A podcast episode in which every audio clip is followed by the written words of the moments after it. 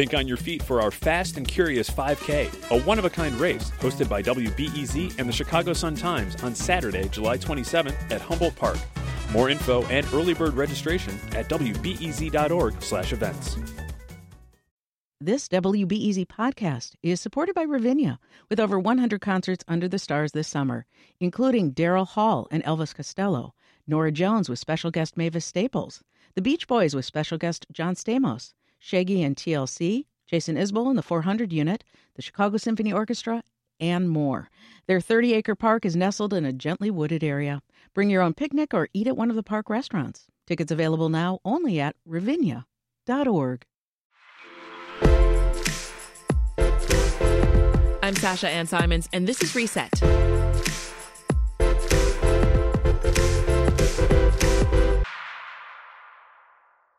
Chances are you can name a giant vintage sign that you've spotted as you travel the streets of Chicago. Think signs advertising the Chicago Theater, Wrigley Field, or the Aragon Ballroom. These signs can be huge, in some cases, several stories and they come to shape the surrounding landscape, becoming part of the neighborhood, often serving as a landmark of sorts. And there's a new proposed city measure that would work to protect these signs. Now, today on the podcast, we're learning more about the history and future of the neon wonders with historian Martin Treu. He's the author of Signs, Streets, and Storefronts A History of Architecture and Graphics Along America's Commercial Corridors. Martin, what purpose did these signs originally serve?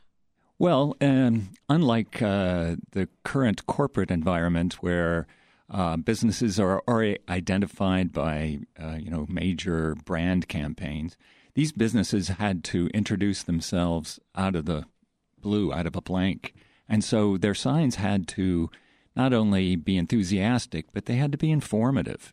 Mm. And um, it's uh, interesting to see how swiftly smaller signs from the late 19th century became enormous, especially during the advent of electricity. Around 1900 is when things really explode. And part of that is because of the uh, streetcars. The electric streetcars made movement through the city right. much uh, quicker. And so your eyes were uh, moving more quickly through the city. You had a fleeting glance to identify a business, so the signs ah. were working very hard to catch your eye. So interesting that all of that was taken into account. And I know that you call the 1930s, especially, the, the golden age of these signs. Why?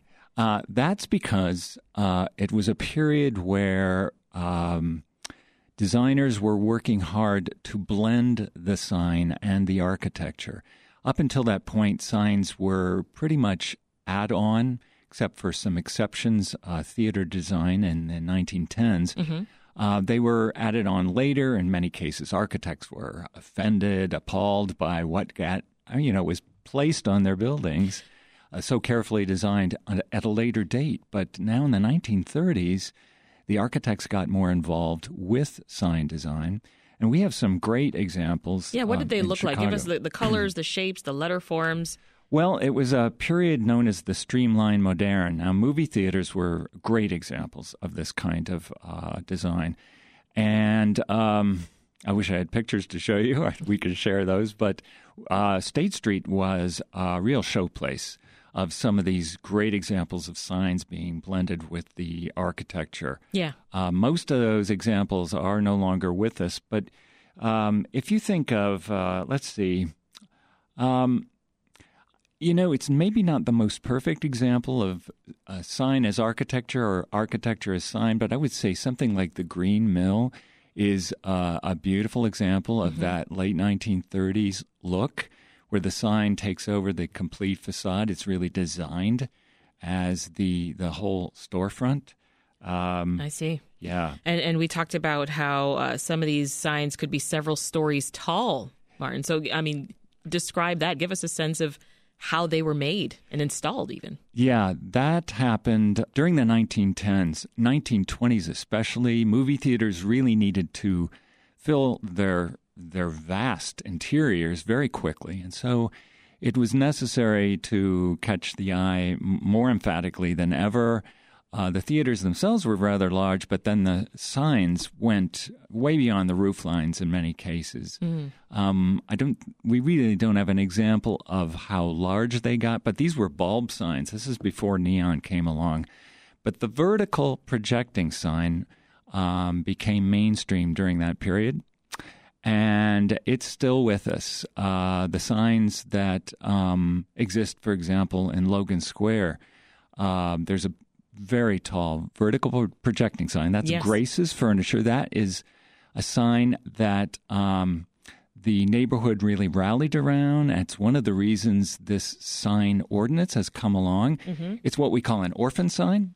Uh, that means that uh, the business that created it is no longer there. So it's just existing up there. It's part of the character of the neighborhood, the history of the neighborhood.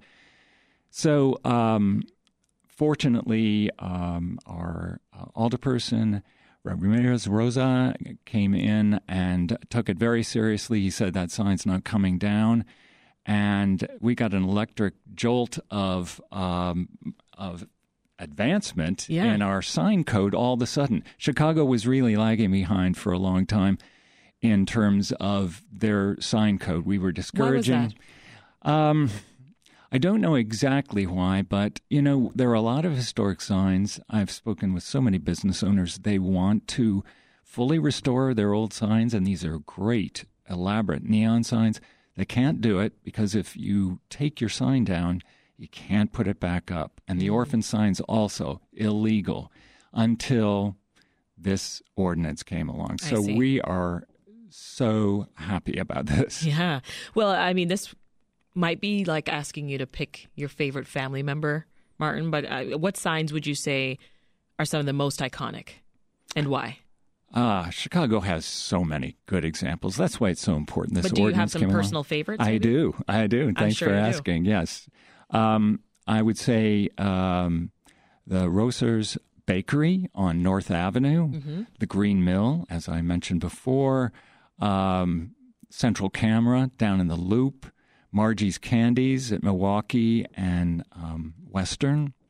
Uh, those just just a few, and um, yeah, I would do anything to protect them. Uh, and now uh, it looks like they're going to have longer lives. Yeah. yeah. Now, Chicago was part of training the craftsmen who traveled to other cities to build signs, right? Yeah, it was a major hub, uh, as much as New York, and in some ways more so. Um, there are great uh, very large uh, sign companies here, and uh, this included um, the creation of uh, you know wooden signs, painted signs, eventually electric signs, and you got a terrific training here, um, especially if you're a sign painter. You just got a, a greater sense of graphic possibilities. And yeah. these And we were spreading these styles across the country, right? That's it started right. here and then places like New York and then Vegas and, started to adopt yeah. this style. yes, Los Angeles and Vegas. Um, the major sign companies uh, were uh, begun by Chicago people. Uh, so, yeah, there was, in fact, there was a certain style that developed as a result of um, a key group of people that moved on from Chicago. You could almost call it the Chicago style sign. So, love yeah, that. Yeah. Martin, let's hear from some of the callers who've been waiting. First up is Elliot in Berwyn. Hey, Elliot. Oh, hi. Um, I can remember uh, a billboard sign uh, on when I was a kid back in the 60s and 70s on State Street. I think it was near Randolph. Uh, of a guy with a cigarette with this guy with a hole in the hole in the sign around his mouth. And there was like artificial smoke coming out of his mouth. Uh, I don't know, maybe it was dry ice or something, but they ah. kind of neat, neat effect or something. You know, eh. I mean, cool. so, so you're talking about a sign near Randolph eh, eh, of a, a guy smoking. And you chuckled there, Martin. Do you do you know which sign he's talking you about? You know, I, I don't know about that particular sign, but there's one that was on uh, Times Square. It's famous, and um, I just commend this listener for calling in because that's one of the greatest examples of animated yeah. signs. Wonderful sign for sure. Uh, next up, Brendan from Ravenswood. Hey, Brendan, welcome to the show. Hi, good morning or good afternoon. Um, I was wondering if you could provide any further information around some of the uh, old brick taverns in Chicago are Schlitz signs that are built in uh, with the Schlitz logo. And um, if you could just provide any more information on the type of, like, the, I don't know, the reason why it's in brick on the outside of the building or just um, the design itself. Yeah, great question, Brendan. Martin, take it away. Beautiful example. Um, and uh, a point I wanted to bring up anyway. Um, that's a great example, an early example, maybe one of the earliest examples of sign blended with architecture. Why that came about, I don't have any information, but um, we have so many examples that still exist in the city. In fact, I would bring people in from New York, Los Angeles to come and look at the many examples we have here. They're, they're exquisite examples of design as well as craft. Yeah. And talk more about how these signs that we're, we're discussing today, how, how they've been incorporated into the streetscape. Yeah, um, that's that's something I want to bring up very much. Um, I my book is written with an eye for context, and so not just the signs as beautiful artifacts, but how do they contribute to a whole streetscape? And um, current uh, or concurrent with this effort to create a new sign code, the city has also uh, started a um, examination along Western Avenue through Logan Square of character, all the contributing factors. So they're looking now. The whole city is mm-hmm. um, looking at how signs are part of that character. Um, and looking with a an eye with a lens for the whole street and not just individual buildings. It's interesting in history. Um, just these past few decades, there's been an overemphasis, I would say, on the architecture itself. In many cases, small towns and big cities mm-hmm. stripped away all their signs because they, they began to revere the architecture like it was a god in a way. And yet, these buildings were simple commercial buildings. They may have had great ornament, but it was the signs along with the architecture that made these streets. And we, the history, if we're going to be showing accurate history, if we revere history, you have to consider the signs because they were once so much more plentiful than they are now. Yeah, and that's why I want you to help put this into more context for us. We, we've mentioned this proposed ordinance, yeah. right? And, you, and your excitement for it. Uh, it would help protect these signs. So uh, we're not going to lose these vintage signs. Is that right? I would say it's an incentive now to keep them. One of the things that uh, was preventing signs from being restored or kept uh, in shape is because there was uh, basically an understanding that the city didn't want them anymore. They wanted them down. They gave all kinds of reasons they had to come down. And uh, now uh, a sign owner who wants to restore a sign can take it down, fully restore it, put it back up. That's a huge incentive for businesses yeah. to do what they want to do, keep them maintained. Um, yeah, it's a big advancement. You know, maybe um, five, seven years ago, there was a, um, a statement by Preservation Chicago about, um, you know, every year they uh, have a list of the seven most threatened pieces of architecture in the city. And in 2015, they included as one of the most threatened buildings, quote, quote, the city's historic neon signs. Mm. So, um, you know, that was a few years ago, but the city has caught up and paid attention to preservation organizations like that. Made it a priority. Yeah. That's great. Let's hear from some other callers. I think they want to shout out their favorite signs here in Chicago. Here's Maggie in West Ridge. Hey, Maggie. Hey, how are you? Doing well. Thanks for calling in. What what signs are you loving in the city? Okay, I love the Superdawg sign at Milwaukee and uh, Devon. Superdawg, yeah. 300 North. In Norwood you know, Park. The border of, yeah, Edgebrook and Norwood Park. No, that's a great sign. Anyway. Yeah, that's so good. I would bring people from Las Vegas and New York into town to take a look oh, really? at that. Yeah. that's a great one. Thanks for sharing, Maggie. Uh, next up is uh, Adam from Ukrainian Village. Hey, Adam. Hey, how are you doing? Doing well. Thanks for calling. You're welcome. Uh, so when I heard about this, I thought the sign that sprung to mind for me was not necessarily a neon sign, but uh, the Morton Salt sign that was along the uh, the expressway. It always reminded me, uh, growing up on the north side or the North Shore, I should say, coming into the city to my grandparents' house and always seeing it from the car side. Yeah. You know, from the, the, the car window. It was great. That's uh, definitely what I uh, remember when I think of signs. Yeah, thanks for calling, Adam. Actually, that's a good one too. For me, I'm, I'm, thinking of just when I first moved to Chicago. I remember passing by that and, and recognizing. I was like, "Oh, what's that?" Um, you know, before folks explained it to me further. Uh, you were nodding there as well. Martin. Yeah, yeah, it's a good That's example. A good Two of the points um, for um, you know defending these historic signs. One, they serve as um, geographic markers. They're landmarks. They're beacons.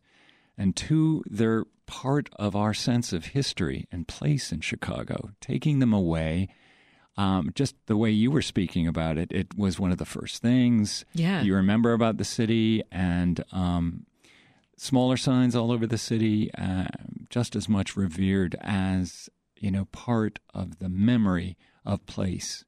Yeah. It's so much bigger than an artifact. They are, yeah, they're great signs. Uh, one more. Here's Karen. Hey, Karen, welcome to Reset. Hi. My favorite sign is the fish keg um, uh, fry shop on Howard Street near Ridge. And I, the business has been around for 70 years, and that sign is from the 50s. And recently they did. They took it down and renovated it, and it looks fabulous. Karen, what does that sign look like?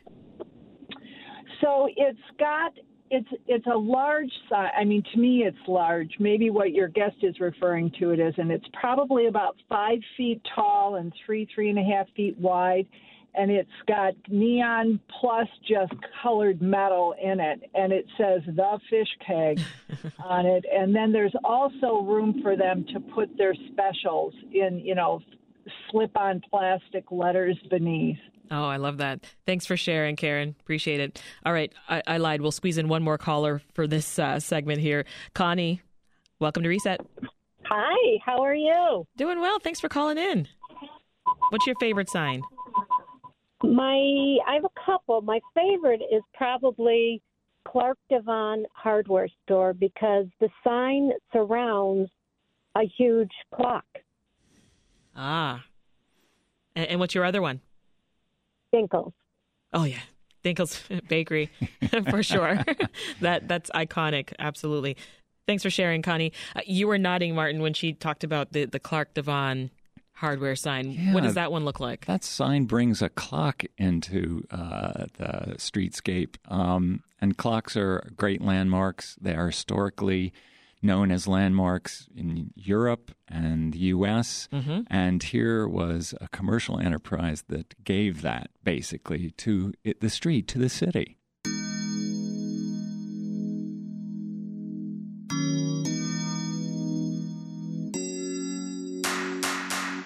This is Reset. I'm Sasha Ann Simons, and we have been talking about Chicago's iconic signs with Martin Treu, who's author of Signs, Streets, and Storefronts The History of Architecture and Graphics Along America's Commercial Corridors.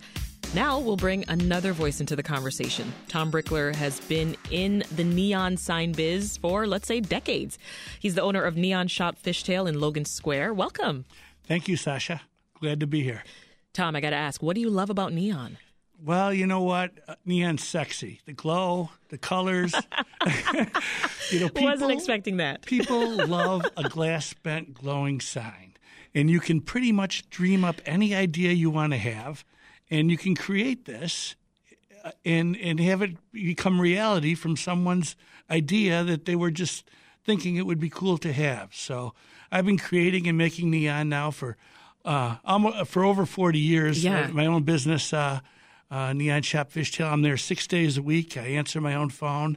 Um, wow! I did three jobs before I came to this t- here today, and uh, you know it, it's exciting to me. Uh, Marty Marty covered a lot of great points about it, but you know there's another point about it too, and that is you know you get to meet the owners and the people that are running these businesses, mm-hmm. and you get to see the motivation behind their desire to keep these signs up and keep them working and, and keep Chicago glowing alive. And and make signs that withstand all the seasons.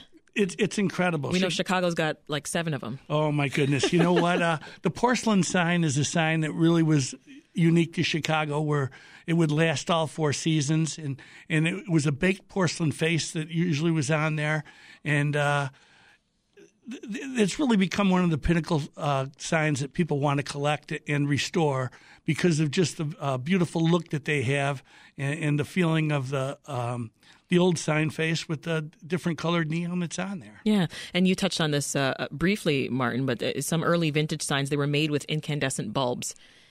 How did the shift to neon change the style and form of these signs? Well, you know, when you're working with points of light, the bulbs, uh, there's a sort of uh, limitation mm-hmm. in, in, terms of what forms you can create with them. Uh, when they're very big, you can do probably quite a bit more things. When the signs are small, it's a little bit awkward. With neon, you had this fluid stroke. Um, it allowed the designer to do a great deal more, to allow the the form of the sign to be more curvaceous. You could illustrate uh, a sign with figures, animated figures in some cases. Um, that wasn't so much true. There were a few exceptions, but yeah, very few with bulb signs. Now you could have really elaborate animated uh, pictures as part of the signs. You know, Tom, Margie's Candies on Western and, and Armitage that's a popular one with our team here at Reset. It's it's got uh, red neon cursive script on this yellow background. It's on a corner, so lots of visibility there for sure. It's right down the road from your shop, I hear. Yes. Right? Yeah, so, right down the street. What do you think makes this one have so much staying power? Well, you know, not only is it a great sign, uh, originally made by Acme Wiley, but uh, just the fact that uh, it's got a great history to it. Um, I've been there long enough where um, I remember Margie, and uh, I remember her son Peter, and uh, both of those people have, uh, have passed right now, and and and how important it was for them to have those signs working. Margie loved neon. The Beatles were at Margie's in the '60s, so you know this was a place that uh, was a destination for people, and and you know these with these old iconic signs and things like that, people are going to uh, to seek them out, to see them, to take mm-hmm. pictures at dusk because uh, of the incredible nature that they are. Yeah, Sasha, you picked such a great example. Margie's is um, a beautiful uh, example of what you can do with neon that you couldn't do with bulbs. Um, it's one of the most fluid letter forms I've ever seen. Gorgeous lettering, uh, absolutely stunning. And the fact that they have maintained that so meticulously against all the odds it's an expensive sign. Yes. It's it's gorgeous, and uh, I'm so glad the city's rallied around uh, signs like that. Yeah, a lot of folks on our team loving that sign as well. Let's jump to the phone lines and talk with Kaylin in Logan Square. Hey, Kaylin, welcome to the show. Hi, thank you. What's your favorite sign? Um, I'm going to date myself here because my favorite sign actually doesn't exist anymore, and it okay. hasn't existed for for decades. Um, across from, right around the uh, 1994, there used to be a giant neon magikist sign, these huge uh. red lips that would light up from the inside and the inside out and outside in. And as a small child driving in with my parents, it was like that was the sign that you know I am now in the city because I remember seeing the Magikist sign. Yes, you know what, Kaylin, uh, don't worry about dating yourself because there are so many other callers waiting right now that are also calling about the Magikist sign, and I see Martin and Tom looking at each other in the studio, nodding and smiling. This one brings up good memories. Absolutely, uh, it, it, had a ton of neon on it for one, and the greatest thing about the about the Magikist Magikist is it's sequenced, so it was constantly moving, and uh, it was just a giant pair of lips, and uh, it was kind of a beacon to enter the city at different points. There were three of them made.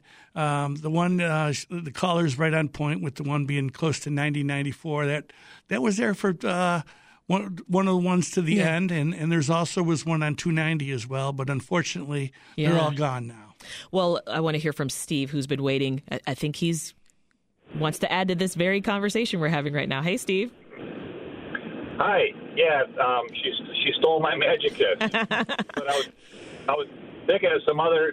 I don't know if this would be a sign or not, but I remember on the south side by the Skyway, they had grain elevators with Falstaff beer cans painted on them. Oh. Um, and that was another one of my favorites. Uh, it was a it was a landmark. Oh, cool. Thanks for sharing that, Steve. You- You remember that time? I see oh, you nodding. absolutely. Yes, it was leaving the city, and, and they were giant. Uh, a grain. It was like a giant grain factory, and on one of the um, huge towers uh, of uh, silos of grain, Yeah. uh, the Falstaff logo was painted on there, and it was such. It's such a unique beer that uh, that a lot of people can relate to that. Yeah, for sure. Martin, what do you make of these signs becoming so synonymous with Chicago that folks who might not have traveled here before, they, they could actually still identify them as being connected to this city?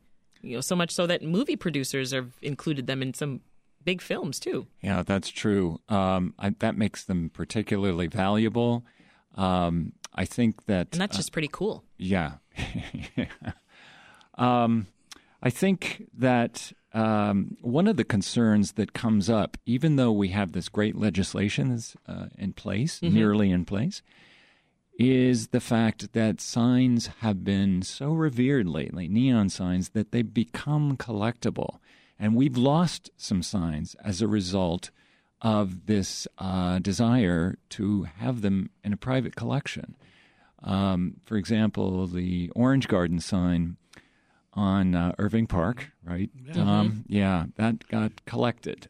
And we could lose a lot more.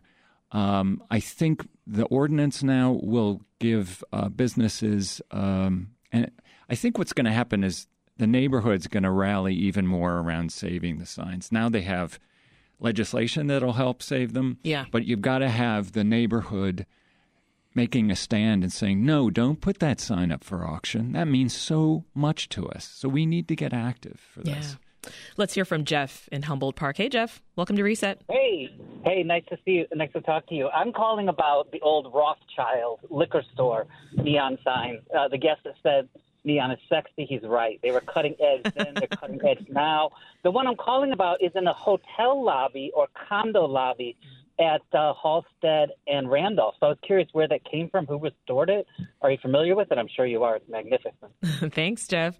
I still can't get over folks saying neon is sexy. I, I'm, I'm going to laugh every single time. Uh, Do either of you recall that sign in, in the hotel, in the condo lobby? Absolutely. It's right down uh, in Fulton Market. And originally it was uh, probably on Roosevelt, like he said. There was more than one Rothschild. And it was the liquor store, and it had flashing neon. And someone was able to take this sign. Uh, it, it got taken down off the building, and, and is a centerpiece right, uh, right, uh, right in the middle of Fulton Market right now, in a in a huge, uh, in a large high rise, and it's in the entryway. And uh, it's road art. It's it's uh, landscape neon sign that it's kind of a one of a kind type thing that really identifies this this building. Yeah.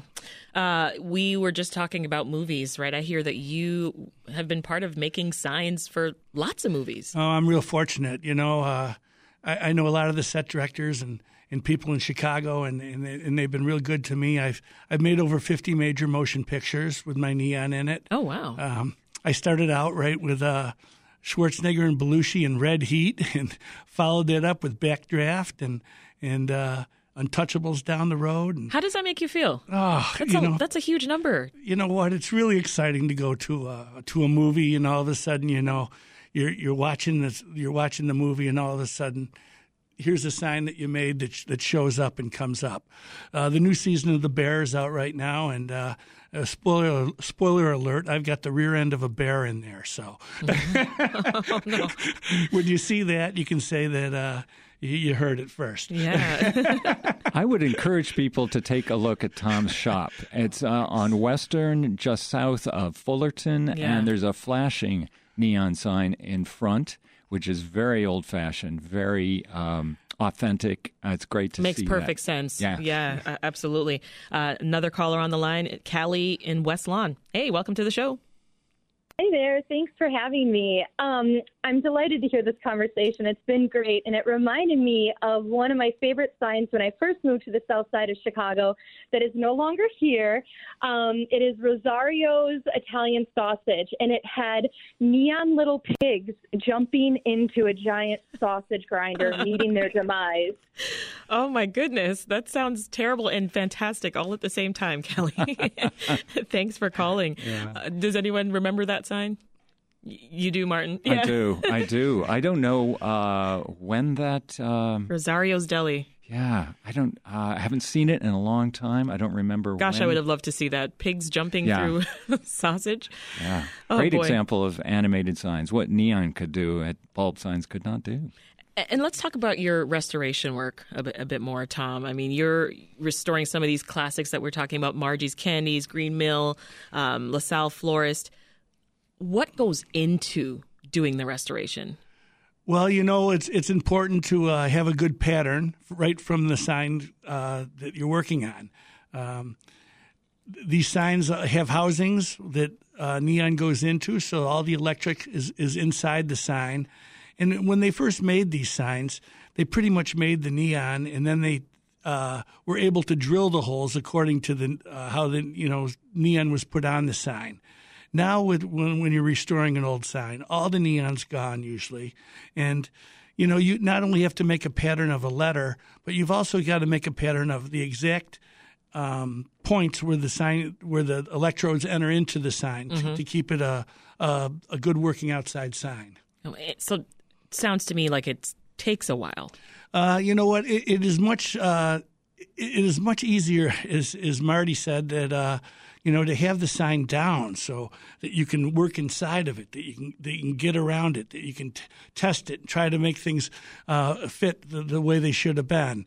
Um, w- with the city uh, not allowing that kind of in the past, uh, so much work had to be done on a on a in a bucket truck, uh, just you know. t- Up in the air, trying to get these things to all work and pan out, while going back and forth to the neon shop uh, to make adjustments so that it would work okay.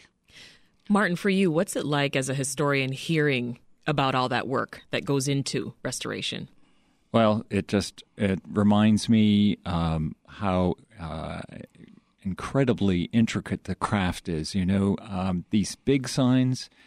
Think of them in Las Vegas. Those enormous signs, all that neon. It's all hand blown. This is, you know, a very minute and exacting art. And um, it's one of the criteria that uh, we consider when uh, designating a sign historic. Does it uh, is it a great example of the art of, of of the craft of neon, for example, if it's a neon sign? Let's hear from one last caller. Here's John in Lincoln Park. Yes, hi. Um, I wanted to shout out for the uh, the anti neon sign, the little ones. They're just so great and iconic. Um, when I first came to Chicago, somebody told me about Neo down some alley in Clark's off Clark, and you stood at the end of the alley and looked down and saw that that neon just Neo, and you're like, what is down there? And it was so cool. And then across the street there was another place called the Golden Cup, which had uh, many famous people over the years and had a neon uh, coffee cup that was iconic in its window. It was Aw. just great. Thanks for calling, John. Appreciate that memory. Well, uh, we're just about out of time, Martin, but I I wonder what you want makers and designers to keep in mind for the next generation of signs in Chicago. Well, um, I- I would answer that by saying I think that um, you know my book is very Chicago centric, um, and uh, Chicagoans will really enjoy that. Um, but uh, it also considers small towns all over America, Yeah. and so this legislation has uh, come to protect Chicago signs. Um, I want to spread that kind of mentality about protecting our our buildings and the signs. Um, it's part of protecting the whole streetscape, and um, I hope that legislation like this and awareness like this can spread to the smaller towns all around Yeah. Chicago. I have an organization called Eye on Main Street that constantly documents, roves around the country and documents historic signs and old buildings. That's great. Yeah. And uh, this will, you know, that's something I think that will uh, have an effect across America. A quick last word from you, Tom.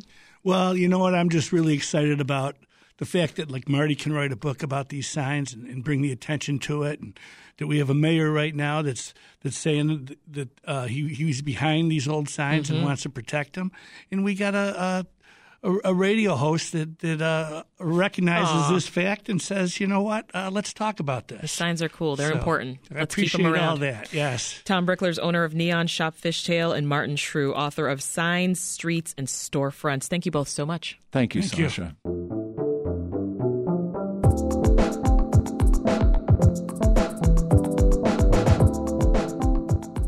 This episode of Reset was produced by Linnea Dominic, and it was edited by Andrew Merriweather and Stephanie Kim. Hear more delightful conversations just like this one by subscribing to our podcast. And when you do, leave us a rating and review. That helps more listeners like you find our show. That's all for Reset. I'm Sasha Ann Simons. We will talk to you tomorrow.